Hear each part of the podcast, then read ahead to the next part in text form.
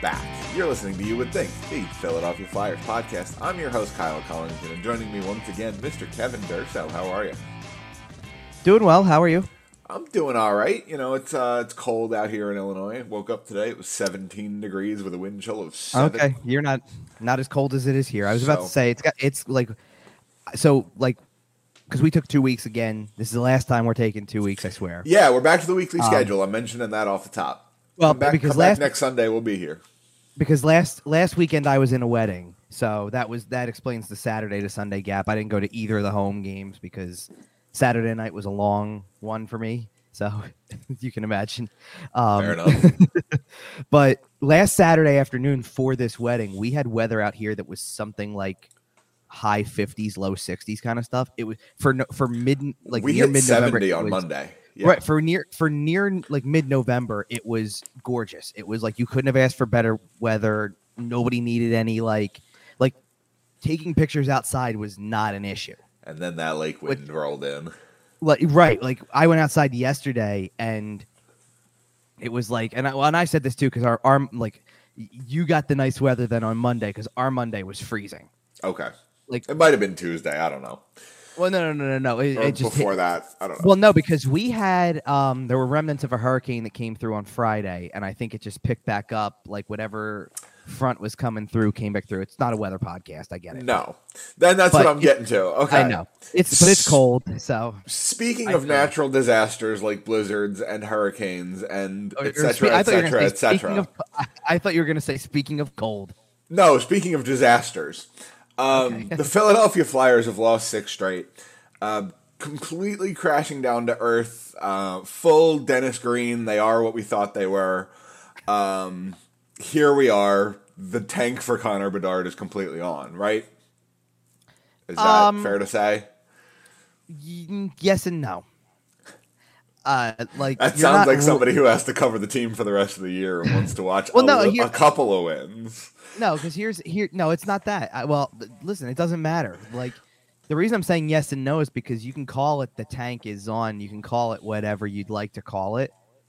Tank they've actually Bedard. like th- they've actually played better over this six game streak than they did over either of the two double digit losing streaks last year. Okay. Like That, like that is encouraging. the irony of this losing streak is and you know I, I know that we have this debate or we've had this debate before and the, the way it works around hockey circles of you know what do you pay more attention to the eye test or the analytics test or do you blend them together or whatever the case may be the analytics actually tell you they're playing better process wise than they have all season right. like truthfully And they are. And I looked because I looked this up and I'll read this off really quick. In four of the last six games, they are the team with the higher scoring chances for percentage. In five of the six, they are the highest uh, Corsi for percentage this season or in this stretch, and six of the of the seven highest games in high danger scoring chances for this percent or chances for percentage this season are all during this streak. So all six of these games they've had like the higher percentages of higher the high danger scoring chances for Right. than any other games like they were winning games and doing worse at getting scoring chances than they are right now Yep. so right now what's happening is they are a finding ways to lose games and b the talent disparity is showing every night Yes.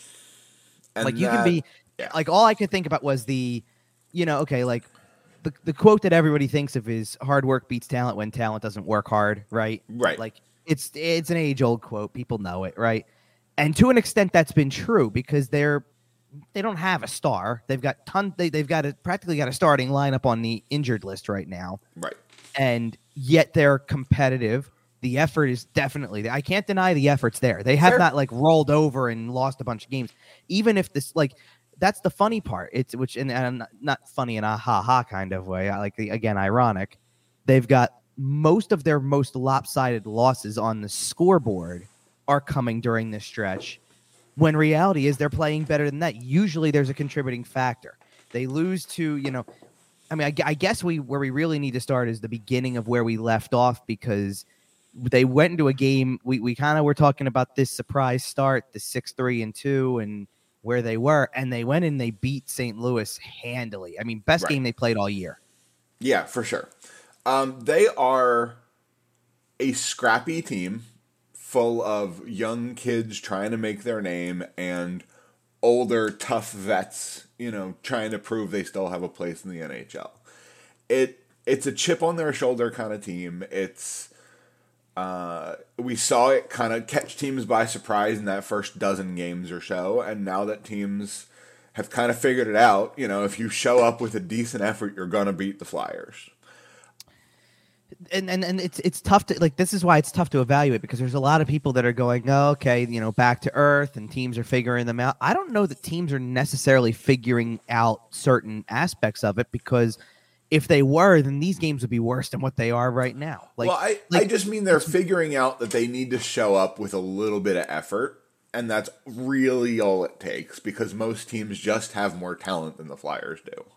well no, oh absolutely and and it, it gets worse when you add in the injury list i mean Yep, including we added Scott Lawton to that list last night. I'm sure we'll touch on right now point.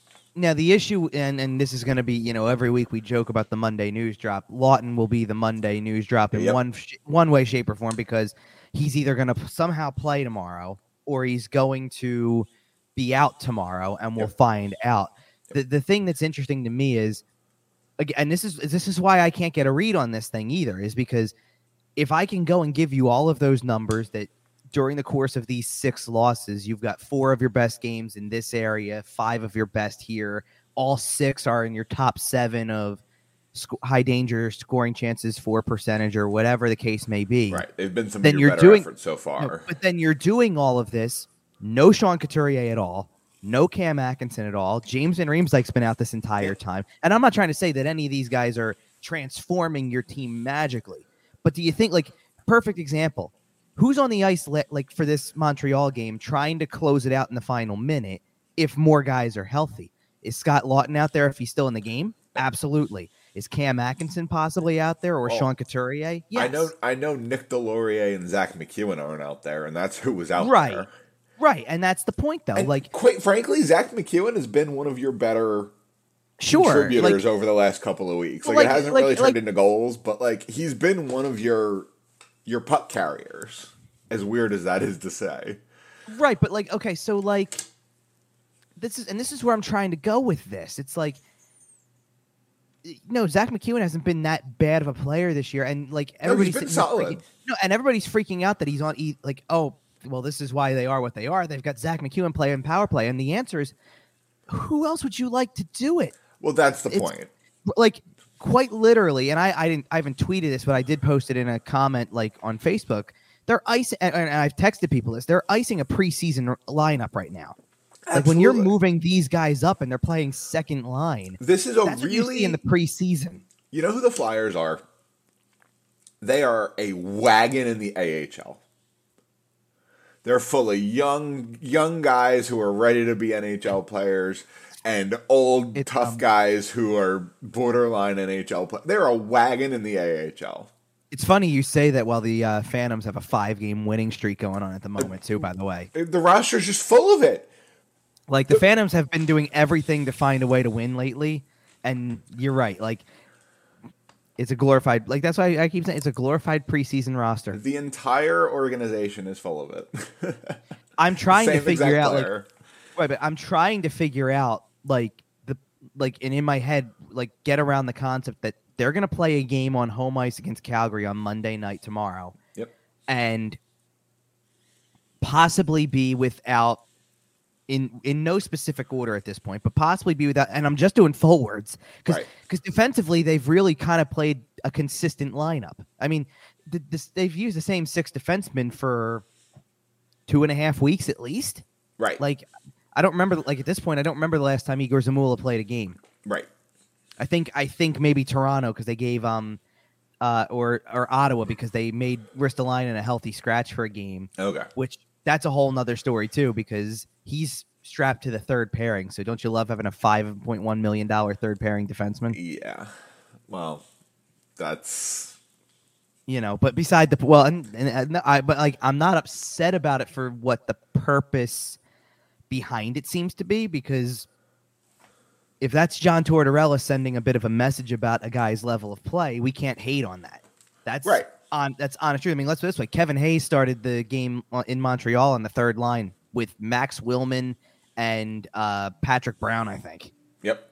Uh, yeah. So it's like Patrick so it's Brown like- getting back into the lineup is not something I expected to see, but here we are. Um, it- actually, to me, it, it, it is something I expected to see. It's it, it like it almost feels fitting, like that that's the guy who comes back from injury first than anything. Like like at this point, I think you know I'm not saying fans are infatuated with this guy by any stretch, but if James Van Riemsdyk were to walk through the door tomorrow, I think everybody would go nuts. Like, and he's not, but you know what I mean. Like, it's like the way- it- because because it's at least a guy who can put in the top six and say, okay, I can see how he still fits there. Like he's got to be better than putting you know Zack MacEwen up there or you know trying to see if Morgan Frost or Noah Cates can evolve more at, like rapid fire when they haven't done anything for most of the year.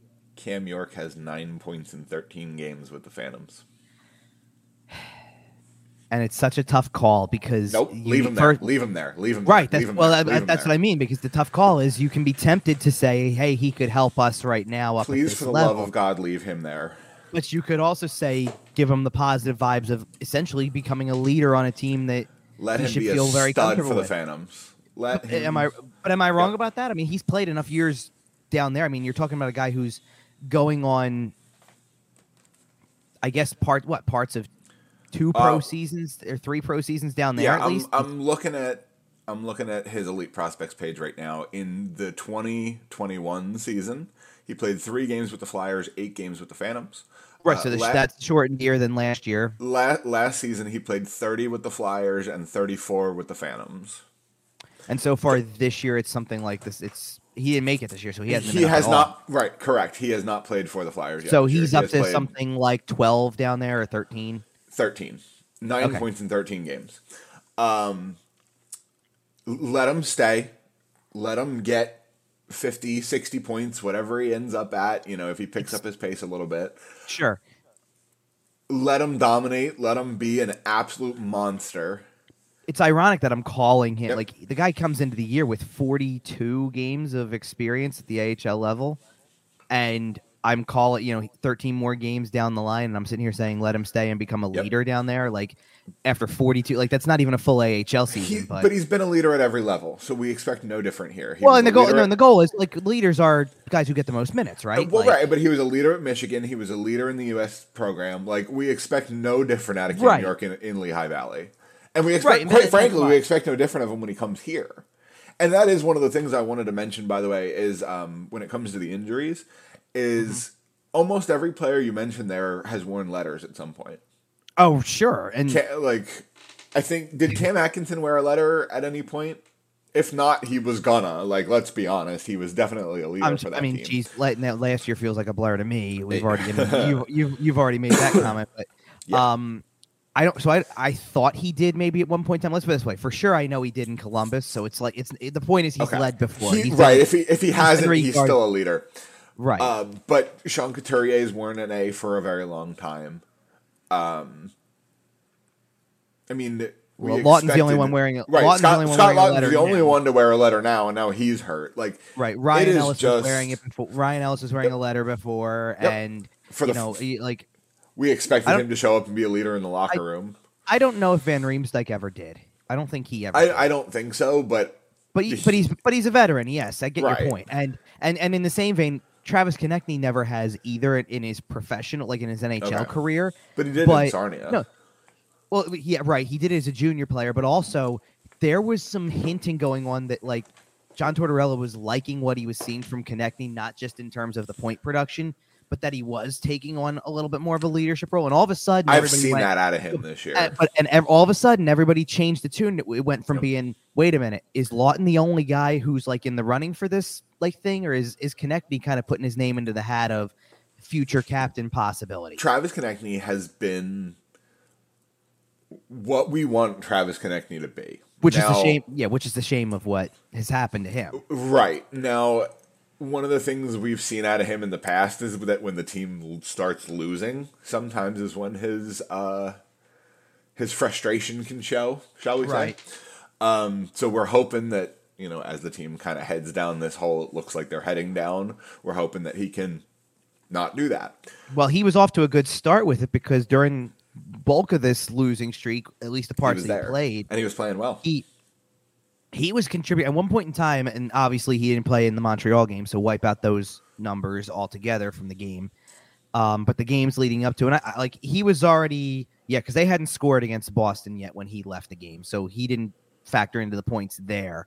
But going back to, I guess, the first four games of the streak and the St. Louis game, he had factored into like directly factored into six of their last eleven goals. Wow. Like the percentage was ridiculous. That like he, he was making it happen when he was on the ice, and there wasn't many others that you could say that about. and that's the kind of production that you're comfortable paying that salary for. Oh, sure. And I mean, like, you can break down this lineup and the guys that are missing and various things of this nature and kind of pinpoint where it would start to go, not even just say start go off the rails, but you can pinpoint where, you know, it doesn't feel like you're getting as much from these guys or whatever the case may be. Like, they have a handful of guys that you can either look at and say they are being as productive, if not more productive, than we probably anticipated. Konecny's one of them for me. I did Oh, not yeah. expect over a point per game. I agree. He's been So he's he's been stellar you- this year. So he's given you an awful lot. And fun discussion I've had with others is, you know, does it feel like Kevin Hayes is a point per game player because he is right now? There's- no, Right, but he's giving you point per game numbers per uh, offensively. I look, Right. I, like I, I've adm- I've looked at it and I'm like, listen, this guy's having to me he's he's having an awful defensive year. Trying to play top line is not Nope. really an option, which is you know. But then again, I kind of like shake that off for a second because of the fact that Tortorella seems to feel the same way. So I don't. It'd be, it'd be one thing if you just felt like you had to keep rolling it out there like that, like, oh, we don't have any other choice. He's going to have to play, but he's a minus eight in the last three games or something like that. And and you can see like like they lost the overtime game in Columbus because of something stupid that he did. Like Yep. you can't force a pass, and you can argue all you want to about who else is on there and who else contributes to it, but at the same time, like he's the one with the puck, the last guy back. He's going to have to defend it going back because everybody thinks the pass is going through and you can't try to thread the needle for like and force a pass at three on three and expect to get away with a three on one going the other way and not get scored on, no matter who it is, because it wasn't even good. Like uh, it's not that it wasn't good players. Like uh, that's not the truth of the statement, but it wasn't Columbus's top guys. It wasn't like Johnny Gaudreau got the puck from him and then said, "Okay, I'm gonna." have my way with this because it's Right. a three on one. It was uh, like Cole Sillinger was part of that rush and Gavrikov scored the goal and like you know, not be, your typical. to be fair, that is kind of the top of the pile And, for uh, Columbus. it's close to. It's probably second line material, Uh, second with- second third line, but yeah, With can- Voracek out, and you know, Oh, that that that team's des- like the fact yeah, that they're that team crippled. They're, the fact that, that team like because everybody after the first time the Flyers played them said okay they've thrown their name into the ring for the draft stuff because you know the, the second you say Zach Werenski's out for the year Right. immediately draws up well, that happened. That happened survive? in the first Flyers game, right? Right that's what I'm saying so when Right. it was over when that news came out it was okay they've thrown their name into the ring That was kind of a nail in the coffin type of situation Yeah, kind of but it doesn't they were really already struggling. they were but it doesn't really always amount to that because When your best defenseman, and it's, he's your best defenseman by a pretty reasonable margin, with Adam Boqvist also Oh, I'm not, out. I'm not. I'm not saying they're not in the sweepstakes. Like they're going to finish in the bottom portion of the standings, but don't assume last is what I'm saying. no, that's fair. like that's fair. like you can't you can't just assume that now because they lost Werenski for the year that it just goes straight down the tubes. Oh no, they're done. similar similar to the Philadelphia Flyers, Joonas Korpisalo is too good. He will steal them several wins. In the same I- way that Carter Hart will steal several Sure. wins for the Flyers. And I don't I don't think they're going to be without. Um, they're not going to be without Merzlikins for the whole year. I think that, like, Right. he'll, They're he'll come back at some point. And Both of those guys are good enough to steal games. and the, the question becomes like once they can get some of these because I, I think in a span of like three or four like two or three games they lost three of their defensemen they've already been without forwards because let's put it this way the flyers lost to them the first time around and this is a team that okay like i, I think that night Gaudreau was playing with Boone Jenner and Laine was still active. Laine got hurt the next game. He was out for the second one. Voracek never got to play because he's been out this whole time. Um, the first time they played Columbus, Kent Johnson couldn't play, who's one of the bright spots of their future. Yep. Like it, it didn't seem to matter. And that's a team who, despite all of it, gained three points on them this like this week Yep. or the last two weeks. That's the crazy part. Like, That's that's what we love to say. and and they're still five points behind. That's the funny part. But right. Yeah, we are. I think we're officially looking at the bottom of the standings, right? Like, have well, we? because okay, is six straight enough to get you to give up on the playoffs? Just out of curiosity, like I know we were already pretty, pretty skeptical going into the season. there's a big well listen to, to me it is and i'll tell you uh, it's not just that it's not the six straight that's the part that's making me give up on it it's the they're four points behind a playoff spot right now and that's not insurmountable for any No. typical team but uh, they went from uh, uh, like let's this way. Uh, we didn't i'm trying to remember exactly when we did the uh like the last show we did was two weeks ago so it would have been the sixth. So it's a little further like this was a little earlier than this. This was about a week earlier so they played a couple of games. I think they got a couple more wins after this point but i took a screenshot of the nhl standings on october 29th because just in the event that so much changed that i was i wanted like to go back and be able to say just for everybody who freaked out at the beginning of the year to remember that the flyers were five and two at that given moment after Okay. lose uh, this was going into this was going into that saturday they lost in overtime to carolina that night Okay. but the Flyers were five and two, the Devils were five and three, and you had a bunch of teams that were like like the Rangers were three three and two with eight points, and that was seventh in the division. Man, the crazy thing is the Devils still haven't lost since that moment. That's crazy. I know. But I took a picture of, and this was just of the division standings because at that given moment, the Flyers were not only leading the division or tied for division lead in points, but technically leading in points percentage because of Right. one game.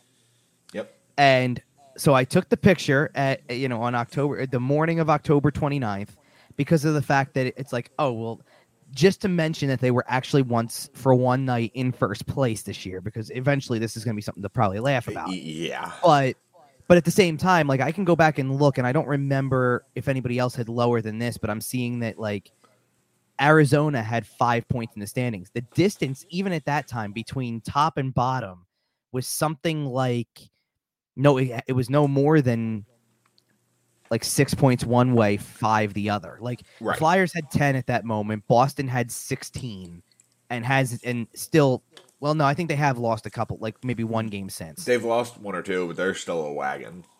Well, no, they had already lost one by that point, so they. I think they've lost. They've lost another. That's there you go. Saying. Right. You know, but you, you know, Boston is still an absolute Right. wagon. but but regardless, so I take so I took the picture after, and so this has changed even. So I took another picture after Thursday's game for the purpose of, okay, they went from being ranked. I can only assume probably ranked like fifth. At one point in time, I did look last or like last week, maybe right after the St. Louis game, and they were probably something like they were mid pack. They were like 12th in points, but they were like sixth or seventh in points percentage. Like when you added it all up and you're like, okay, take this team and bump them down because the points percentage is different. So they were something like that. Like they were legitimately high ranking. Seemed like, you know, it was like, okay, like listen, if they keep this up, like and I even I like I when like when we did the last show, we were still kind of lamenting the end of baseball season yes. and it was and and I I like I did a radio spot the Tuesday after because it was time to come out of the woodwork kind of stuff like you know and and what did the conversation that night center around it's how are they six three and two like what have people missed while they were watching baseball kind of like wh- where like how did What's they the get to this catch-up? point Right. right like what, how'd they get to this point and basically i like i said the same thing i said on the show which is it's a lot of carter hart like and it, which was ironic Carter Hart. which was ironic because Carter Hart was supposed to start the game that night, sat out with an illness. So you're sitting there thinking, okay, like if Carter Hart's the big factor here, then they pro- they might lose that game to St. Louis, who's lost seven straight coming in, and they don't actually. That's you know good for Felix Sandstrom for getting a win. Like he needed it listen, bad. well, he needed it, and it, it like I'm sorry, you're not watching any of these games at all if you're going to sit there at the end and go, well, the guy never like never won a game. It's all his fault. Not not even close. No, he deserved one. Like the fact the way they played that game was so deserving of like the fact that he could just sit back and kind of relax a little bit. right. But but since then, like this is the results that you're getting. Like since then, they've been stuck at like they were seven three and two that night, and they're now seven seven and four. and it's that's the way it's gone since then. And to be where they are now, like I went in and I'll like I, I'm gonna stop looking at the screenshot I took from Thursday because we got even more updates now than from before. So technically, they are 22nd in the league standings. Technically, Okay. and that that is based off of they are tied in point total with four other teams. They are four fourth out of the five in terms of the technical ranking, which would be that they The tiebreakers or whatever it is. all the tiebreakers, all yeah, blah all blah that blah. wonderful Right. Yeah, we don't have to break But that the bot- down. no, no, but the bottom line being like, okay, here's a good example. They're tied with Calgary, who they play on Monday. So all they if they lose the game to Calgary, then Calgary's really above them at that point. Yeah, but Cal- Calgary and the Flyers have gone in the opposite direction. Yeah. Calgary Oh, is on their way up. The Philadelphia Sure. Flyers are not. Sure. The teams like I'm looking at are okay. Minnesota is tied with them in points, technically listed after them for some reason. I actually don't really know why, but because it seems like they should be higher, unless it's oh, you know what it's going to be regulation and overtime wins probably because It- Minnesota's probably got a couple shootout wins in there that make their eight not really eight. It would be great if the NHL was a real league and had standings that made sense. It would be fantastic. No, they do. It's just they don't list all this stuff on the initial thing. Like they they list them, and it's you know what the problem is too. Like it's still too early. Eighteen games is still too early. That you've got like I just mentioned. There's five teams at 18 points. There's also like between 20, 23, 22, 21, and 20 is like 10 more. It's like something ridiculous like that. Like eventually it spaces itself out. Like, can you sit there today and easily say Boston, New Jersey, Vegas are the best three teams in the league so far? Because then there's a five point gap to the next group. I was gonna say Yes. you can you can say that pretty comfortably. Yeah. Right. And can you say that Anaheim's one of the worst because it's a, they're they're they're in the bottom spot by themselves and even though there's a few teams that are only 2 or 3 points above them, it's like okay, listen, if I was trying to pick you out and then go and find the next spot where your playoff spot would be, it's going to be a 10 12 point gap. It's a long way to go. Yeah. Right. I understand. And that's the thing, too. Like, by the end of this week, we're going to go through the course of the week. They play Monday, they play Wednesday, they play Friday, and they play Saturday. Right. Four all- more games. We're going to come on and do our next show, and there's going to be 60 games left on the schedule, Yep. We're talking about we're passing which is a lot of time. Right. We're passing. Well, yeah. But we're also passing the quarter mark of the season at this point, basically. Oh, we are, and that and that's okay, and that that to answer answer your initial question is why I think you can like wipe out the whole possibility because Yep. yeah, you know what, like it.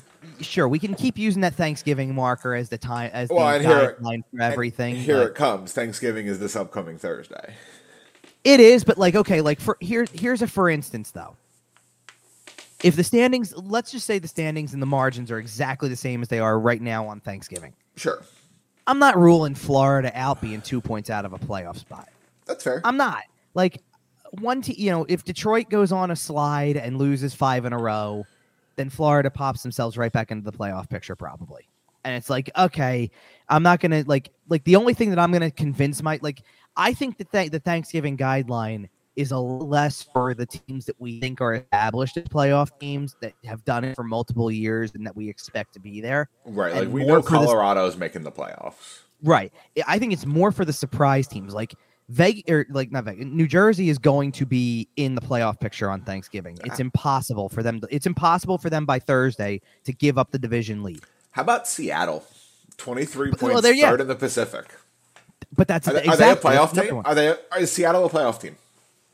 It's it's more possible now than it was at the beginning of the year. I will say that. Like, Da- Dave Hakstol is going to go on a playoff run with the Seattle Kraken, isn't he? do you, do you see how they're? Oh do you see how baby! Do you see how they're winning games though? Like they had to win in overtime last night, and they're not exactly playing a team that we thought was going to be a slouch. They're playing Right. L.A. Right. Like LA's right above them in the standings. They LA's a solid little team. actually okay and he, we, you're you're saying this because this is the way the points totals is but i'll i'll say the technicality. Seattle's a better team than la right now in points percentage. They're technically second in the division. Crazy. they have nearly the same point percentage. It's not far off. It's like 15% 17 percentage points. I can do math really quick. 17 percentage points off of colorado. Wow.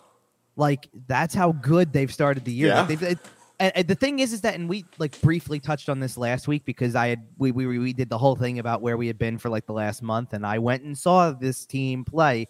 Not when they play the Flyers, I saw them play Anaheim, and and well, you I saw was, them play a crappy orange team, so I mean, you're not terribly far off.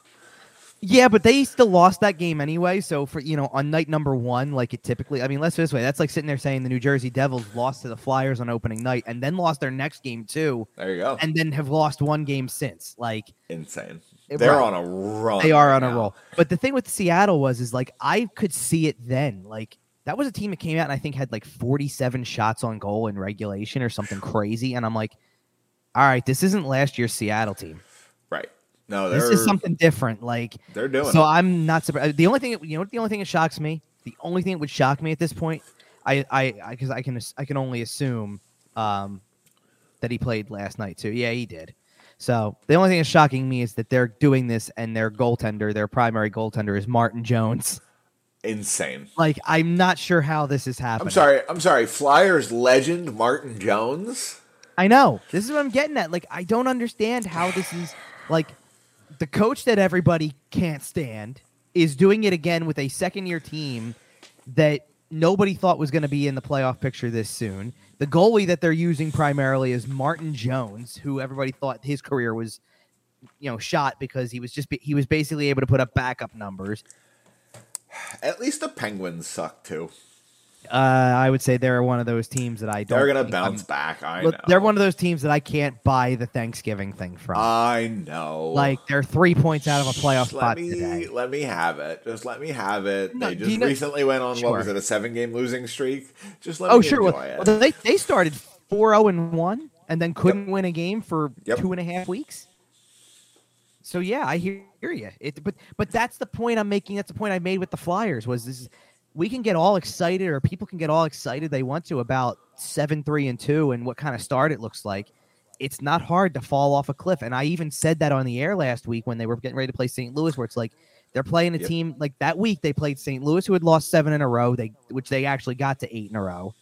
They are playing. They were playing Columbus, who entered that first game with a five-game losing streak, and then they played Ottawa, who entered with a five with or it was at one point in time five. I think it jumped to six, or I think six is what it was at, and it would have been seven if they would have won that game.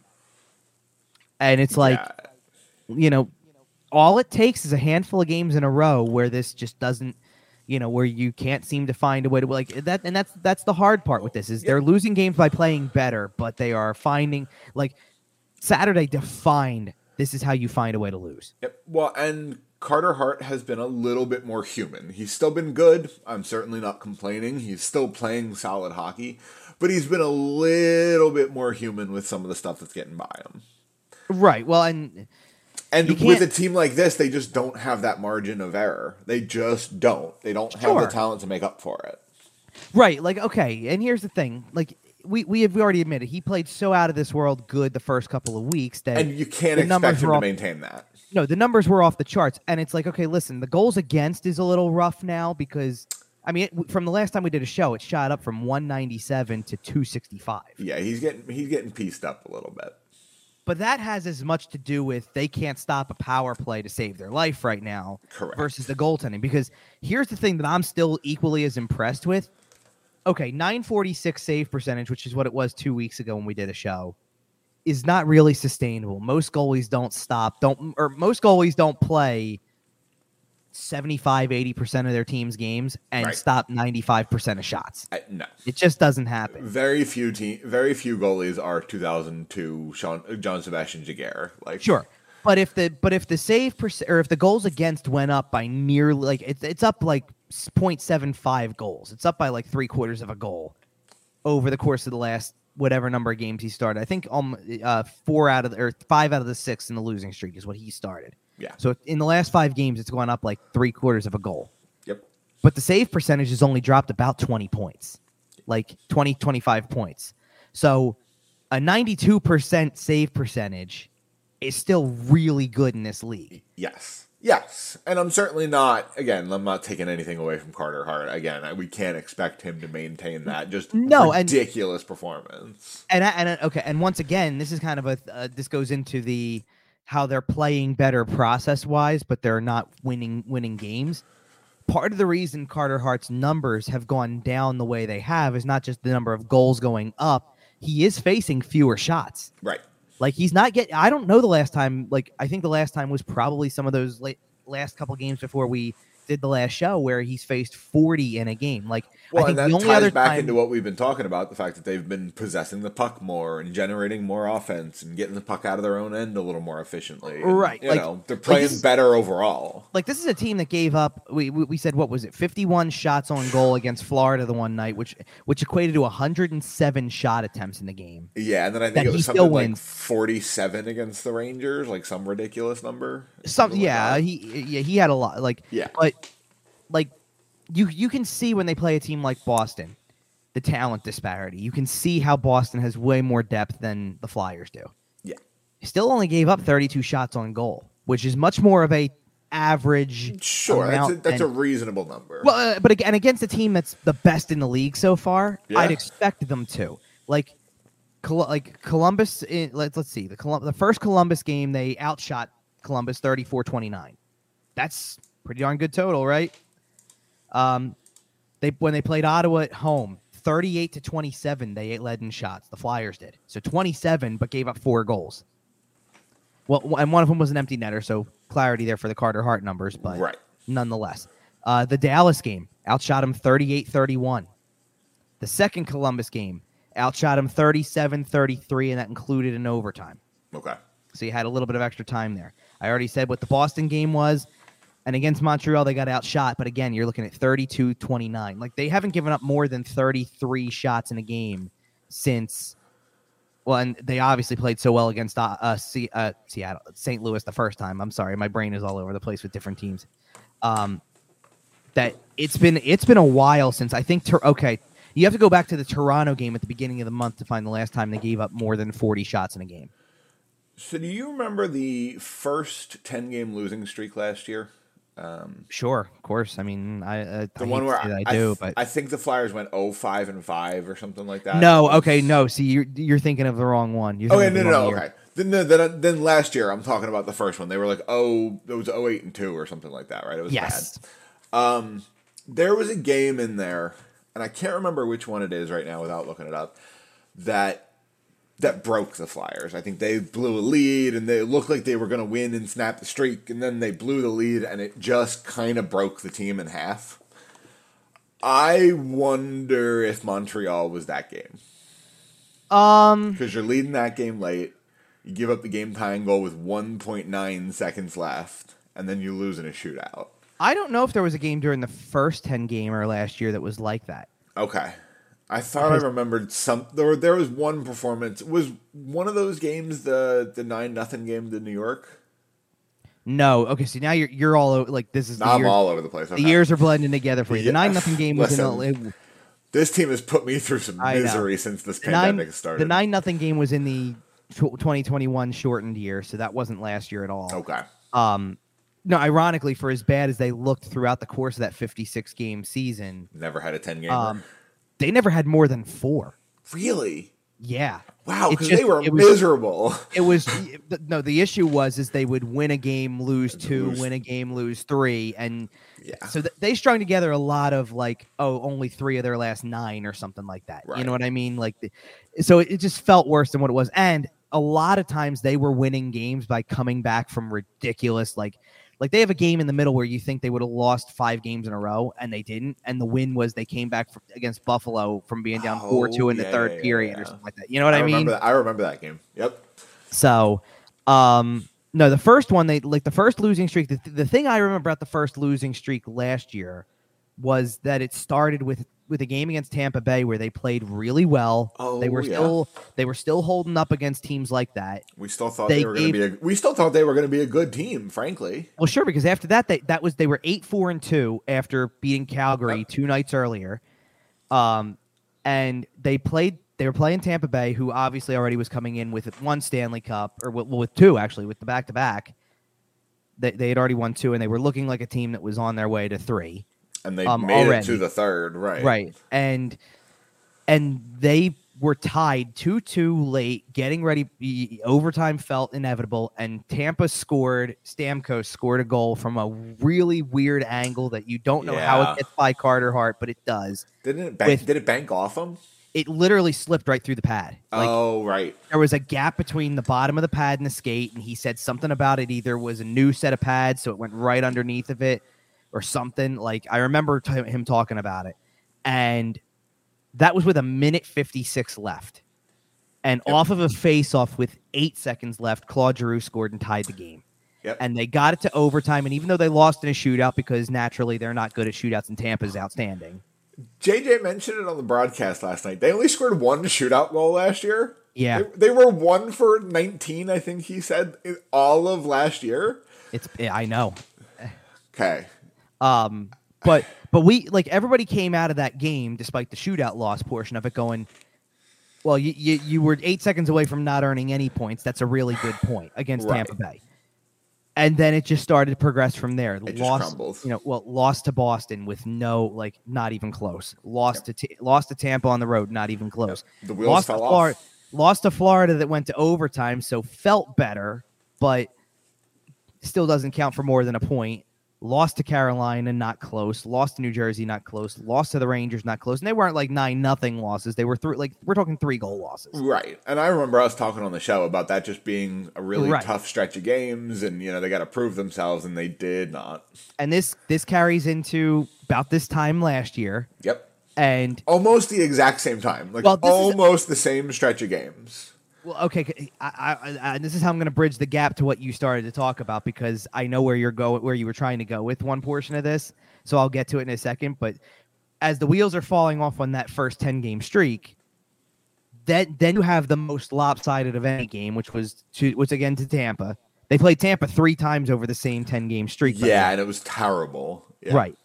So, but that was the final straw. Alain Vigneault got fired the next day.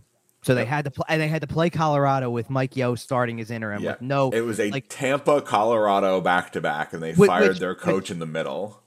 which by the way, no, which by the way meant like everybody knew they were going to lose that game to Colorado because just shock, Oh, the shock of the firing was enough to do that. Then they lost to New Jersey as well, New Jersey was supposed to be your bounce back game, and it wasn't. Tw- well, twice because they played New Jersey twice during that streak and still couldn't win. And New Jersey Um, was bad last year. Too. sure. that it wasn't this year's New Jersey team. Right.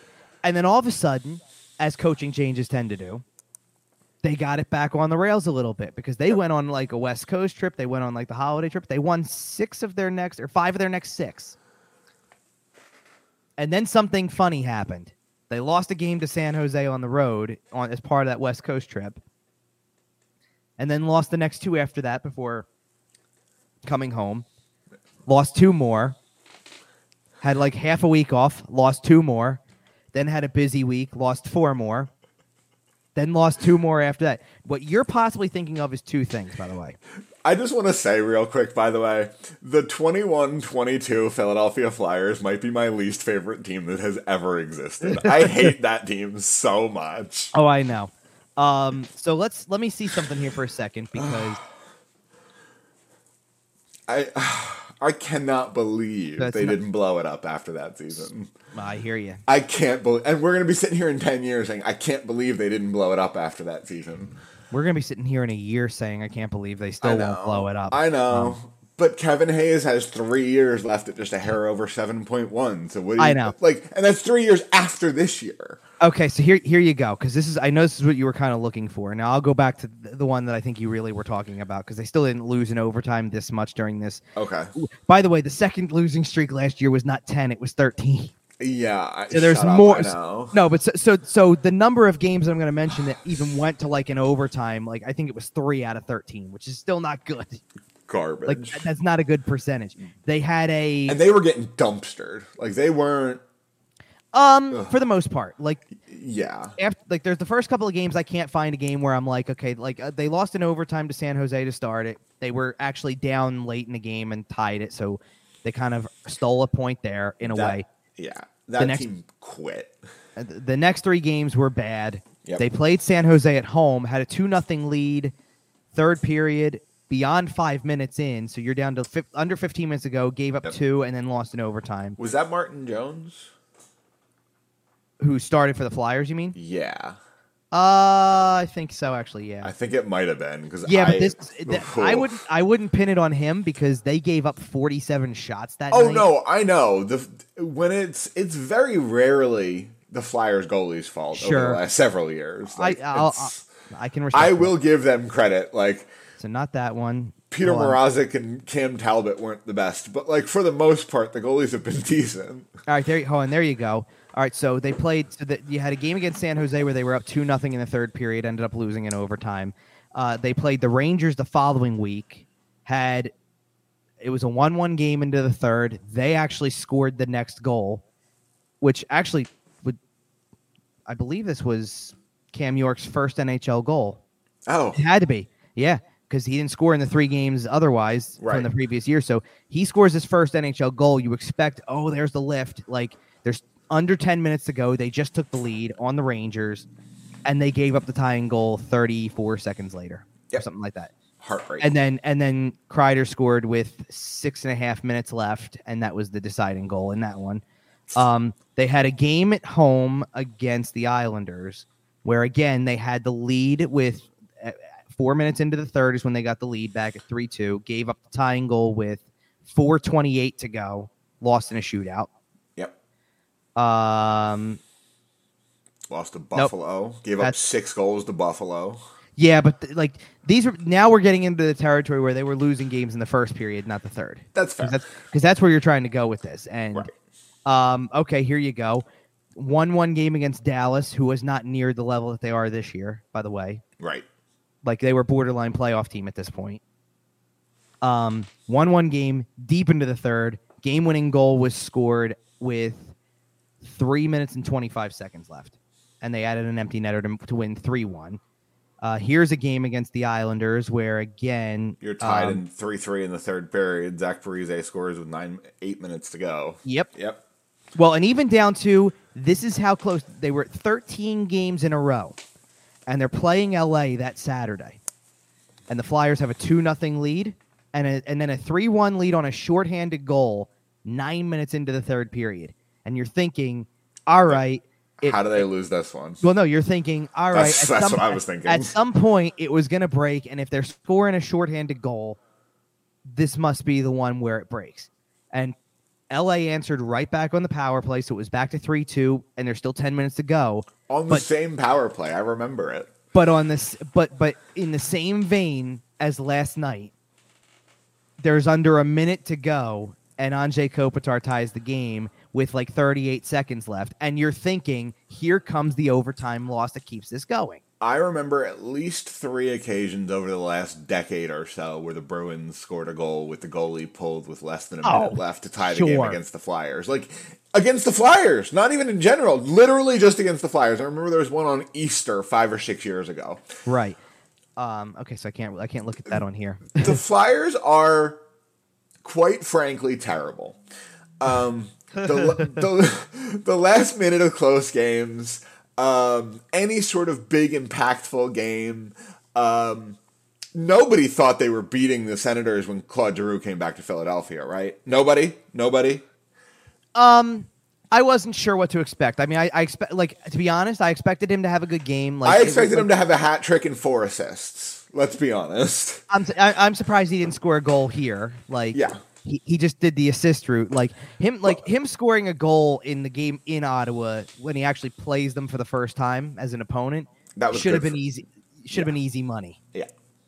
Um, by the way, beautiful video package. Um, he was sobbing. Uh, it was pretty funny. Yeah, I, I Um, didn't get it, it, that. That was you know, I look at this point in time, I can't I, like. I've had like this kind of thought process this this year more so than ever because I've missed four games over the course of two weekends for weddings this year, and it's like you you you bypass stuff like this where there's going to be sixty more, or well, at home like thirty more of these Right. for the hey, this is this is somebody's once in a lifetime. You do what you got to do, enough. kind Fair of stuff enough. and and that's why like my I, I actually had every intention of I was gonna I was gonna miss the Ottawa game, but I had full intentions of going to the Dallas game. And as we were just hanging out, like after the wedding was over, as the night got like later, Just hanging like, out. well, what am I gonna sit there and say? At the at the after we're, okay, at the we're just hanging out after the wedding, and that's when I decided I shouldn't go to the game hold on, tomorrow. fine. At the after party, better is that a little bit more clear? yes. yes. As as nine thirty turned into midnight, and then a little beyond midnight. As Um, the expected hangover started to, you know, Well- you, you realize the hangover's coming. I mean, it's got to. It, it was better than watching what they would have done the next day. I You mean, I. know, fair enough. I, I, I, I sat there and I thought, boy, they must feel as good as I do today. Well, if you go on if you go on YouTube, uh, Sportsnet's YouTube channel, they do have the the video package, and they they cut to him several Oh, times. you get to see. Oh, I, yeah, I, I well, it- Did you see for when he got emotional? Oh, I I think so. I like because here's the thing. Like, So- obviously there was a lot going on on that Saturday for me, but but we were getting we were basically just getting ready for the wedding itself at the time that the game Right. started. So w- we were in we were in somebody's hotel room, like one of the watching it? guys' hotels room, and we put it on. Like the game was on. I like I knew I knew mid second period it was a one one game, and had Nice. seen every piece of it. Like Um, no, so he got emotional. They they did the career video package, Sure. and they they do the draft blunder with Bobby Clarke, and they do the ha ha ha, and they roll into him debuting and his first goal and that playoff run in 2010. And he started getting a little emotional Yeah. looking at the playoff run in 2010. But where it really cranked up for me is that they cut from 2010 to the shift oh sure. and he lost it. He still loves hitting Sidney Crosby. Come on. I I think there's I think there's a part of him that's happy that this is over in that sense, like that that, that, that Yeah. now the chapter really closes because I don't think it ever does until you go back and And ever and everybody can stop talking about that. and we all know that Claude Giroux will be back in that building for a pregame ceremony at least at least two One more, more times. time. Right. At least one, if not two. You're right. well, he's going um, into the Flyers Hall of Fame and he's getting his number retired. And he's getting his number Uh, retired. Argue that, but yeah. Um, You you can't. He's the second best wanna- player in franchise history. I do. I do want to say, by the way, because you just brought up the fact that you like you brought up the timing of the ceremony within the game.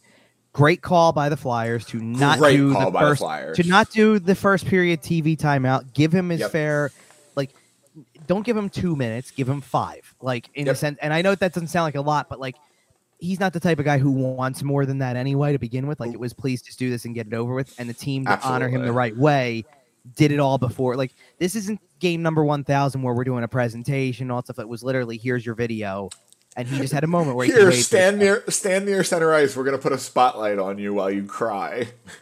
Yeah, basically. That's but, what they did, and it was hilarious. Yeah, but, but you can't. I mean, like, the reason why he react that way is because of the fact that he grew up like he like realistically grew up here. Like, like I know. I'm not talking about grew up, grew up, but like you know what I mean. Like, This is this is where he became the person he is today. Yeah, correct. This is where you know this is where you transform from just you know the, the rookie coming into. Are you right? Are you the are, are you the same person you were when you were eighteen? No, exactly, and this is Right. where, because this is because this is where not only where he becomes the player that he is, and the, The veteran he is, the league. father he Right. is, the husband and he is. father, and yep, Right. exactly. Like Absolutely. the whole characteristic of it. By by the way, and it was a shame because I didn't see. First of all, by the way, I saw pictures of this. They don't do this for any like. This doesn't happen typically. Okay. He met the, he met the media at the podium Wow. after the game. Like they brought him out to like where the where Tortorella's press conference Right. would be. well, and 'cause let I'm sure do that. everybody wanted and- it. I mean, and yeah. and uh his son Gavin was there too apparently, so which was pretty funny. cool. So yeah. Um, but yeah, if I would not be surprised if he ends up with a residency in the area, either if he Um, retained one or after he retires. If he doesn't buy a house down the street from Danny Briere, what's even the point? Come on, come real, on. that'd be funny. come on. Um, I don't, you know, I don't know what's going to happen beyond his playing career. I don't think he's thinking about that at the moment. Well, he's got two years left on the contract beyond this year anyway. He just signed a three-year deal. I So, he so the playing career is not huge- ending. and he's a huge piece for a team that's looking to gear up and make a run. Like There is. they're, they're trying I'm- to, trying to. I'm look. I'm not trying to. I'm not trying to bury the guy here, but there's a level of irony to the fact that he goes and joins a team that everybody thinks like he's not even the centerpiece of their offseason. in the grand scheme of things. Not Like, really. No, DeBrincat's a bigger Like- piece for the franchise. In fairness, as much as I knew it was a possibility that that's where he would sign, regardless, it when they traded for DeBrincat, that was when to me I went, well, that's where he's going because now look at the team they've got. Now they have a piece, right? Like, well, and like, I think they've if they got, had, they've got defensemen, they've got forwards. He just slots into place. This is a team. and quite frankly, he signed there before the Josh Norris injury, Fair.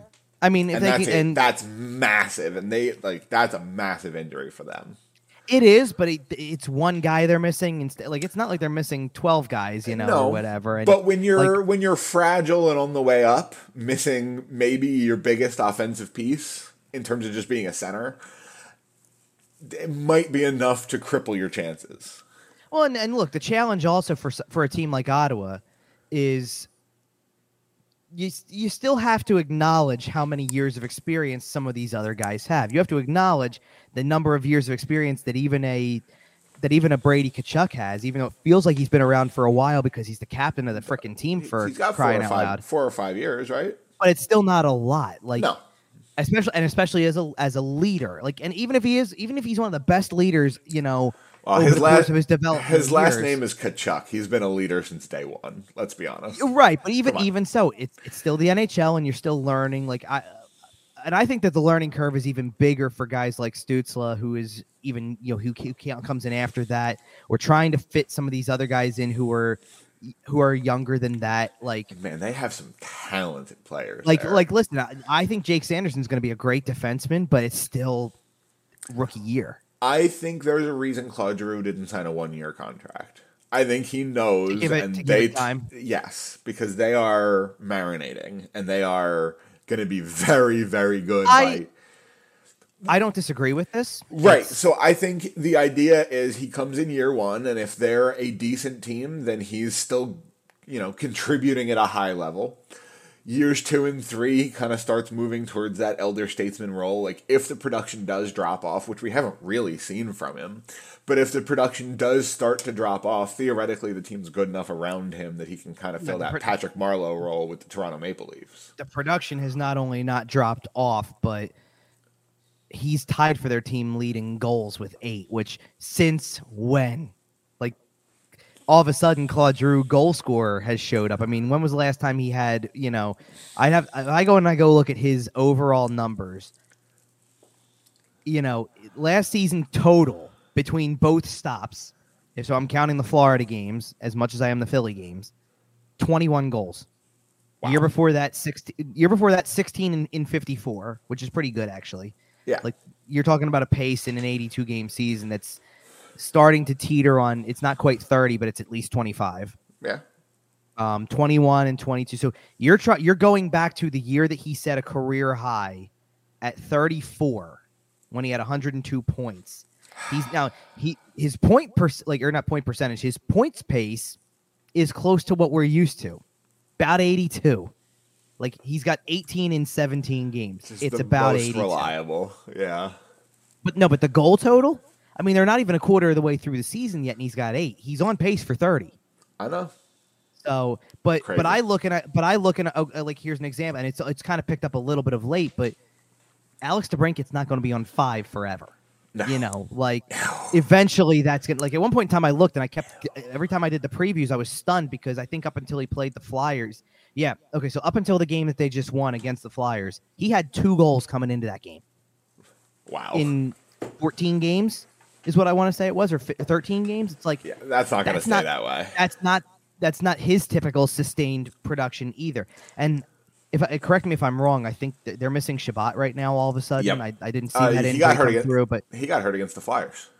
oh, did he actually? I didn't Yeah. see. I didn't catch. You know what? Because it was probably later in the game, and I It was, was kind of. yeah, it was in the first Flyers game, the one in Ottawa.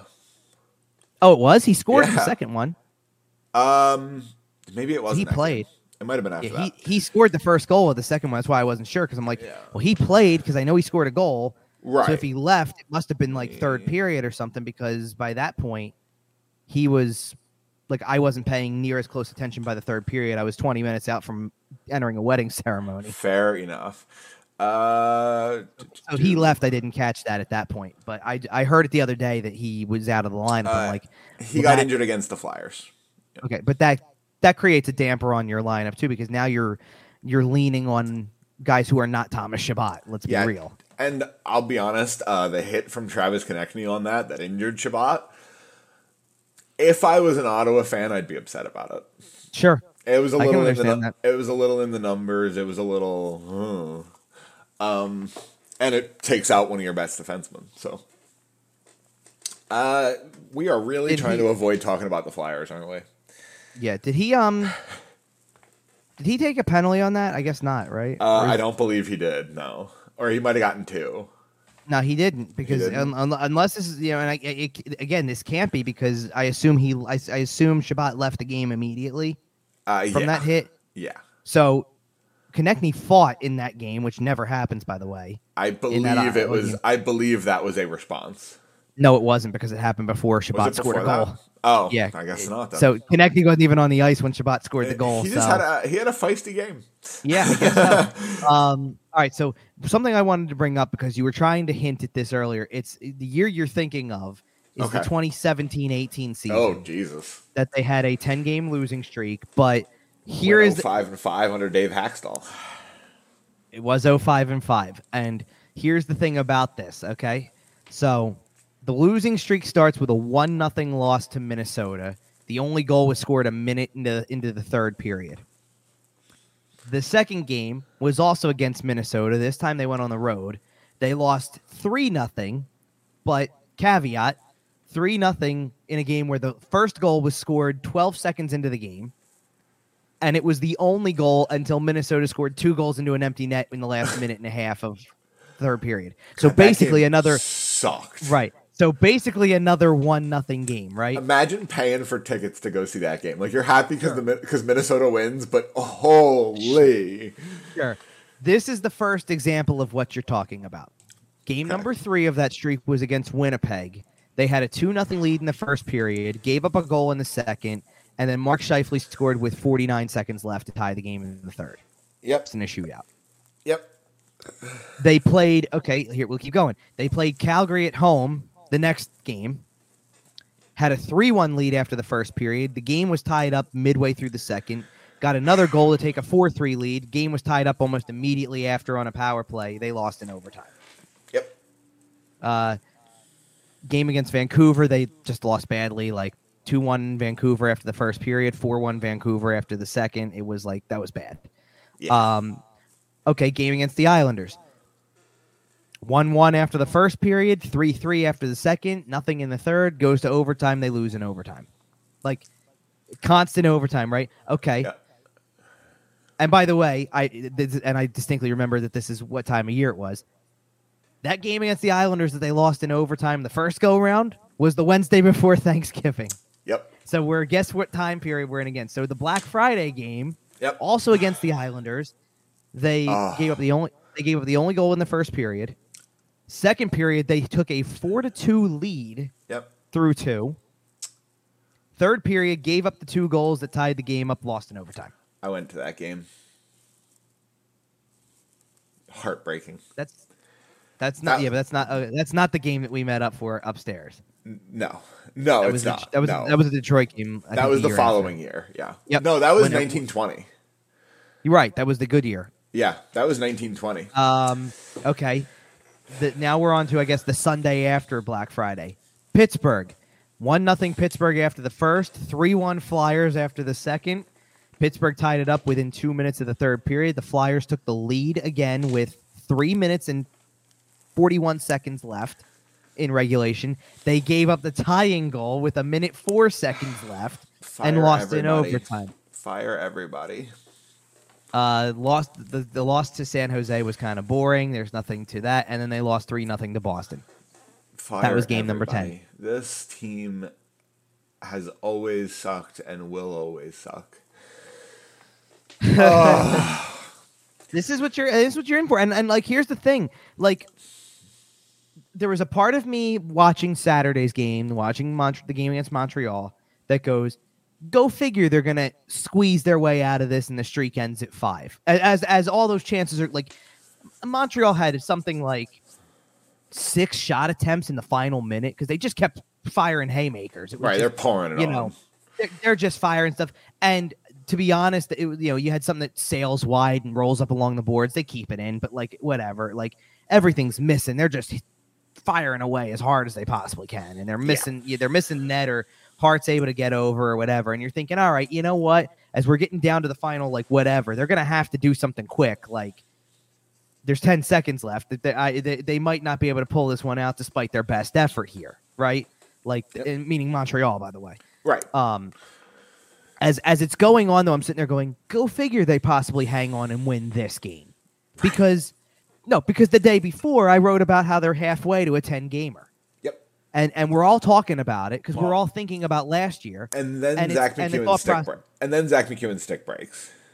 I didn't even think it then because I'm sitting here going, okay, despite that, there's 10 seconds left and they haven't scored yet. I was like, pretty nervous. The stick was broken with this. The stick was broken for a good 40 seconds before that. Yeah. So it's like, okay, it is what it is. Like, yeah, like you're thinking that, like, and now, like, like I can't, like, I did this with you before. Like I've said this statement before, so I'm gonna say it again on this one because, and this is not anything like hot take or anything okay. like that. This is this is not anything earth shattering. This is look just this is just straight up looking ahead because I've done this before. Help me find the win that breaks the streak in I the next two no weeks. No idea. Well, no, because I'll read you the opponents because help teams. me find the win. It sucks. Yeah. Calgary, Washington, Pittsburgh, Islanders twice, Tampa, New Jersey, Colorado, Washington, Vegas. Where's you're, the win? You're hoping to find a win against Pittsburgh or one of the Islanders games. Those are your um, best shots. I would throw in possibly one of the two Washington games only because – first of all, I think seeing a team a second time would make a difference. Like, and you, and you like, are playing like, the Islanders twice. Like I'm looking at that Tuesday, the, the game on the 29th against the Islanders. That's a pretty winnable I, game. Like, well, uh, here's what I'm thinking. I think Calgary, could, even though they're trending upward, Calgary could be a winnable game because Calgary's not lighting the world on fire right I now. I think they're getting there though. And the I, Flyers, I think they are too the Flyers are the perfect team to spark off of because that I mean that's what Toronto did. I mean Toronto's been on a tear. Okay, do you, do you know why I'm uh, the other the other reason I'm asking this question? The other reason why I'm kind of sitting here doing this find help me find the win kind of thing. Yeah. Is because I'm looking at each one of these teams that they're going to play coming up and first of all I can name a star player for each team yep. in some capacity. But also the other part of it is I'm going the Islanders? Yeah, but I, I still eh, think Barzal. Barzal. That's fair. And for what it's worth, by the way, up until Saturday night, Barzal did not have a goal, and I fully was anticipating it getting to the following Saturday so, so that he could light come the in. Flyers up for like four, so that he could come into that that game with whatever number of games played. I guess twenty or twenty-one on the season, like everybody else, right? and in 21 games have something like 22 assists but no goals because he had no goals and 18 assists. Right. It was ridiculous. Insane. And I'm sitting there thinking, and I'm thinking, just just so that that night I could look like a total genius, even though everybody else on the on the planet would be I'm thinking betting it. him to goal score. No, no, and make him my player to watch because I did it with um, what was it? I, I there was a game that I did recently, and I'm trying to remember which one specifically it was. Although I've had a few really good ones lately, because I because I've joked, I'm like some because I've joked lately. I go sometimes I'm really smart, like in, in a sense, like, and what I what I mean by that is is okay. So I know that for the Toronto game, I picked John Tavares as the player to watch, and he had a hat trick that night. Looks good, yeah. Uh, for the for the for um for the first well for I did it for both Ottawa games. I picked Giroux, and actually both games I looked no, in both games I looked pretty good because Giroux scored a goal, two forty four into the first one, and had two assists Listen, in the second one. I'm not so, giving you credit for that one. Everyone knew he was having good games. Come on. Okay, fair enough. Um, the well, the Columbus games I picked Gaudreau both times. Uh, I didn't want to pick Gaudreau the second time. I usually do like to change it up, but by the time they played them the second time, they had so many injuries. It was like, well, either Gaudreau's going to have another killer game, or they're going to lose. Like Columbus is going to lose. Right. Like it's one or the other. Like I didn't really have anybody else that I could go off of. Half of their lineup was out. The first time around, I picked Gaudreau for obvious reasons, and he rewarded my decision with three points in the first twenty minutes snap, and forty snap, seconds. Snap. Right. Right. Um, actually didn't do so didn't fare near as well with a couple of the other ones. Um, like for Boston, I picked David Pastrnak. And Pastrnak had an assist, don't get me wrong, but it was like that wasn't the catalyst behind the offense in that game. Right. although there was points in the early parts of that Boston game where I'm like, Pastrnak's got a couple in him tonight. You can see it.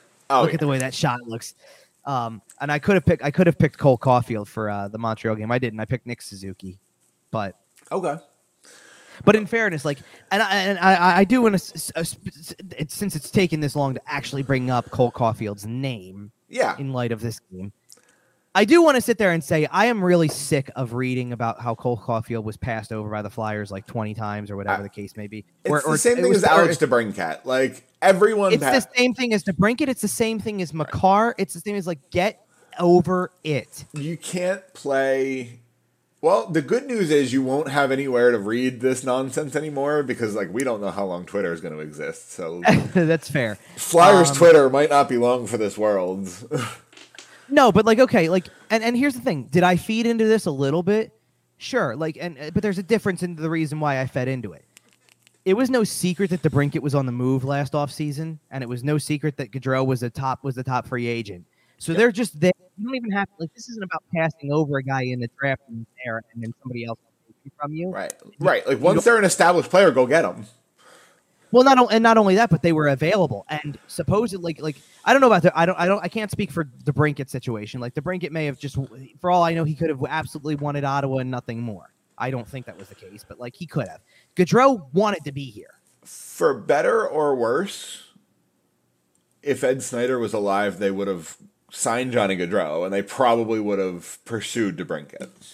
Um, I don't know about that because I think they would have had all their eyes on Gaudreau, and then if it came down to signing DeBrincat, like, I, you know where you're right. You're right in the sense that it, at that point in time, it wouldn't have been a big deal about the contract extension thing. Right. That's fair. Like, if you could afford DeBrincat on the current contract, which of course you could, Uh, right. and then sat there and said, "Oh yeah, by the way, this isn't about next year. We're not even thinking about next year. It's just this year." Then sure, you go out and you get Gaudreau on top of it. Sure, why not? Um, but it was just funny to me how in in the course of a couple of games, Gaudreau and DeBrincat were the two guys doing the most damage to you, and they were both guys you passed over in the offseason Yep. that could have helped you. Yep. And now, you know, and now Caulfield's the one who lights you up in this game. It's a friendly reminder that you passed over him twice in the same draft, and I get it. Like, But everybody passed on him. Like, and it's not just that for me. Like the thing that bugs the crap out of me when it comes to this stuff is you don't know that he plays this way here. You No. just don't know. Like Nope. I understand it looks awful that he scores two goals against you. It looks like he's rubbing it in your face and he's done this to you since he's gotten there and all that stuff. Yes, I understand and I understand the idea of why wouldn't you want a guy who had 101 goals over the course of a season? Why wouldn't Right. you want that? I understand how it looks, but you have no way of guaranteeing that he would be any better than Nolan Patrick or Morgan Frost or Cam York or anybody else that they've drafted in the last 10 years. and who's the player they picked over him? Cam York. Okay. Like Cam York, we talked about him a little bit earlier in the show, is going to be an excellent hockey player. We expect him to kind of dominate the AHL level this year. If he comes out to be 90% as good as uh, Cole Caulfield is, relatively, but it's as a defenseman, I would argue that that's more valuable to the team. It can be. I, I think the argument, the argument there though, is, is that, and this kind of goes, this is going to kind of tie into what happens if the Flyers finish at the bottom of the standings, or, or the purpose of why they should. You need at this point in time. I don't know. Like they don't have a single player, and I already mentioned it's kind of like they're icing a preseason lineup right now with the way the injuries are. But they don't have a single player, and I would argue this with or without the injuries. Maybe Travis Konecny is that guy right now, but you got to. I need to see this sustained over the whole season too and we have no clue what his injury status is because all we got was he was out on Saturday and they sent him Yep. back to Philly for evaluation. That's Yep, great. We have no idea Like, what's going on. I need I need I need a little more than that hopefully soon. But they don't have a single player who has take over the game ability No. by himself. They don't have that guy. Um, And and, I- and Caulf- Caulfield could. That's all I- I, am saying. I agree. I think I want to say Joel Farabee has it in him. But but Farabee's te- as far as I'm concerned, Farabee's technically hurt too because That's he's fair. coming back from this surgery, and this is possibly going to take all year. To be fair, though, Eichel has looked incredible. Right, but it took him a year. Yep, So, sure so did. talk to me next year about Joel Farabee. But right now, in this moment, they don't have a player they can put on the ice that will take over a game. I agree. Col- and, and Columbus does. Ottawa does. Dallas even does. Like Dallas has a great team of depth. I think Dallas is the, re- the reason Dallas is in the top five in the standings is not because of one player.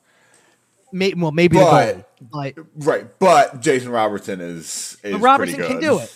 Right. Right. But he could But do even, it. Even looking ahead, Calgary has players like that. Washington has players like that. Pittsburgh, the Islanders, Tampa Bay, New Jersey, Colorado, Washington, Vegas. Stop me. Arizona Right, on the 11th is the next time the Flyers play a team that doesn't have a superstar. And I would well, and I would love to see where Arizona is by that time, especially if this prolongs itself, because you know Arizona's not that far back in the standings. By the way, that's the game in Arizona. Right, the one in front of That's going to be fun. It's gonna be interesting. I kind of don't hate that it's a Sunday night, but not like for Arizona, like for Arizona, not super late. Like it's an Arizona afternoon game. Yeah, that's going to be it's going to be hot even in even in December. oh sure. um, but that's but like to your point, you you just nailed exactly why I'm sitting here telling. Like that's why I'm asking. Help, help, help me win? find the loss. Yep. Yeah, or help me find the win because I can look at Calgary and find like if you give and, and I'm strictly even going off of give Calgary enough power play opportunities. Don't you think they're going to score at some point? Yep. I mean, Washington. we're only talking we're, we're only talking about Jonathan Huberdeau and Nazem Kadri and guys like that, Uh, right? Right. Washington, how many how many goals does Ovi score? Does he right. catch Oh, Gordie tomorrow? Does he catch Gordie at that game on Wednesday? Um, you know what? In it, I I actually I'll be honest with you. I, think haven't really been I think he's 20 or 30 shy. That's the joke. well, Um, right, but I'm well. No, I want to look because I think it's I, I think it's closer than that. He's it's it is closer. He's about twelve off. Okay. No, but all right, he's about twelve off. How many games That game in two now weeks? and the second? Yep. I've yep. I think we circled that game when the when the schedule came out. I think we looked at these two games against I mean, Washington. it, he's gonna he's if he's twelve goals away from tying, thirteen from passing. right. He would have it's to cool down a little bit. Well, they don't. They also don't play again until Philly. Oh, okay. So, so they have nothing for the first little bit. So the, Philly's literally the next game. But then again, he could score two or three against Philly at home, Easily. He which would- loves which- scoring you against know, the Flyers. which would push him to ten. Let's let's say ten. Right, He loves scoring against everybody, let's be honest. And then they have one, two, three, four, five, six games in between. If he were to score a goal per game and come into the game in Philly Like two, two shy, shy? or three shy, is it possible? I'd be betting on it. He'd he'd have to get I'd it throw really a dollar on it.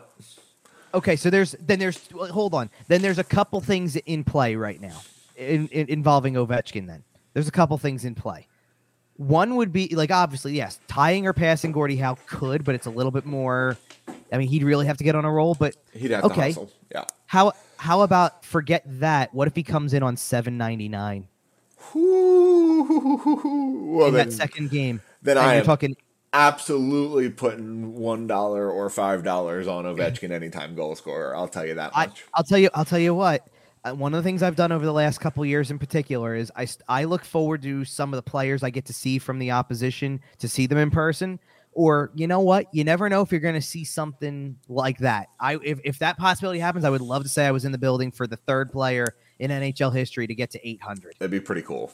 You Yeah, know, it would be it's it'd be something. it's wild just what we're seeing with Alex Ovechkin. Sure. And, like you- we're, and, and yeah. now to further the other conversation, do you think that you know? Do you think Pittsburgh with Crosby and Guentzel and Malkin are gonna you know be able to score on a power play? They're they're trying to turn their stuff around. They're still trying to kind of get the ship righted and get back on the right track for the season. But they have because I think like No, I they agree. didn't lose. They didn't lose during that losing streak. I think weren't all of those games regulation. I believe so, yeah. But So they went 4-0 and 1 to start the year and then lost 7 in a row in regulation. I think one No. was overtime. You're right, one was. Okay. All right, fair enough. But doesn't matter. So 6 games so they were Oh, 4 six they and out one. Yeah, so they came out after 4-0 and 1, they came out of the next stretch 0-6 and 1. Yeah. And four- now have it four, and now six, have it two. and now have it back to 8-7 and 3. Yeah, no, they're definitely they're- turning it around for sure. They're But that's what turning I'm the corner. That's what I'm saying is that they're going to come in and they're going to look at a rivalry game and they're starting to kind of click and Yeah, no, that's going to be right. And it's and well, and the thing is, like, as much as like the Islanders have teetered between where they are in the standings right now, which is technically 11th with an 11 and 8 record, but they're only a couple of points away from being a top five team in the league. Like Yep. I looked the other day and they were like fourth in the league standings, and it's like, oh wow, okay, I didn't think yeah, like I thought the Islanders would have a better start, obviously, because you get Right. a little bit of a comfort level. You get to play at home a lot more in the first half of your season than you did last year, right? right? But It's but I didn't think a they would new be coach, new system. How many? Okay, seriously, for a second, how many teams in the top portion of the standings have new coaches? It's a lot. A lot. There was a lot Bo- of shuffling. Boston, Vegas, and Dallas all have new coaches, and are Yep. pulling this off. And if the Islanders are up in that ranking too, then the Islanders do as well. Yep. That's a lot. I mean, it's a lot of coaching turnover that has somehow amounted to, you know, what you would expect it to be, or Success. not what you expect to be, but to, to, to early success. Yep. And I mean, if and there's other teams too, you can do the same thing with where if like, like I can look at some of the teams in the middle of the pack too and go, they're also in line for that. You know what I mean? Like Right. That with a new coach where they're in line for it could get this could get really good. Like Yeah. Florida, if Florida gets on a roll, then it's happening under a new coach. I- would I would still qualify if Montreal gets on a big roll somewhere down the road. It's still that's still new to me. I mean, I know Uh, he's yeah. I know he's I know he's technically in his first year officially as a head coach Yeah, he's and- still and a had a half- coach. and had a half a year as the interim. I don't care. Like I think, All and right. I, for, for what it's worth, since we mentioned Cole Caulfield, I think that that's the guy. There's a guy who's working wonders on Caulfield. Absolutely. Same type of player. Absolutely. He laid the blueprint for what Cole Caulfield did. Same exact freaking type of player, and it's that that could not be a more perfect match. All right. You know what else is a perfect match? Us Getting coming back. Us next coming year. back next Sunday. Next week, yeah. All right, we got four games. We got Calgary, Washington, Pittsburgh, New York. We'll be back. Uh, we'll see if the Flyers come back with a ten-game losing streak. Um, Uh, we'll know the answer by next Sunday. Yes, we will. In the meantime, follow us on Twitter if that still exists at YWT Podcast. follow at Kevin at Kevin underscore Durso. Um, we're on Facebook, Instagram, Podbean, iTunes, Google Podcasts, Spotify, SportsTalkPhilly.com. Make sure to follow them at Sports Talk PHL. Again, if love Twitter the- exists. I love Um, the Insta- no, but I love the Instagram because I think Instagram's where a lot of people are thinking they might be able to go. like I, I, I joined the like I not joined. Uh, I'm not saying join Instagram by the way. Like I joined that crowd of people that on whatever night it was Thursday night that just started sharing. Like by the way, here's my Instagram. Here's where I'll be. well, I don't look. I don't know what I'm gonna have to do if this goes like this goes away. I don't think Twitter's going belly up. I don't think it's fully going away. I think something is gonna have to give. We'll see. But all right, well maybe we'll have answers to that by next Sunday, but we will definitely have answers about that 10 game losing streak. So uh in the meantime, it was a good one. We'll see you.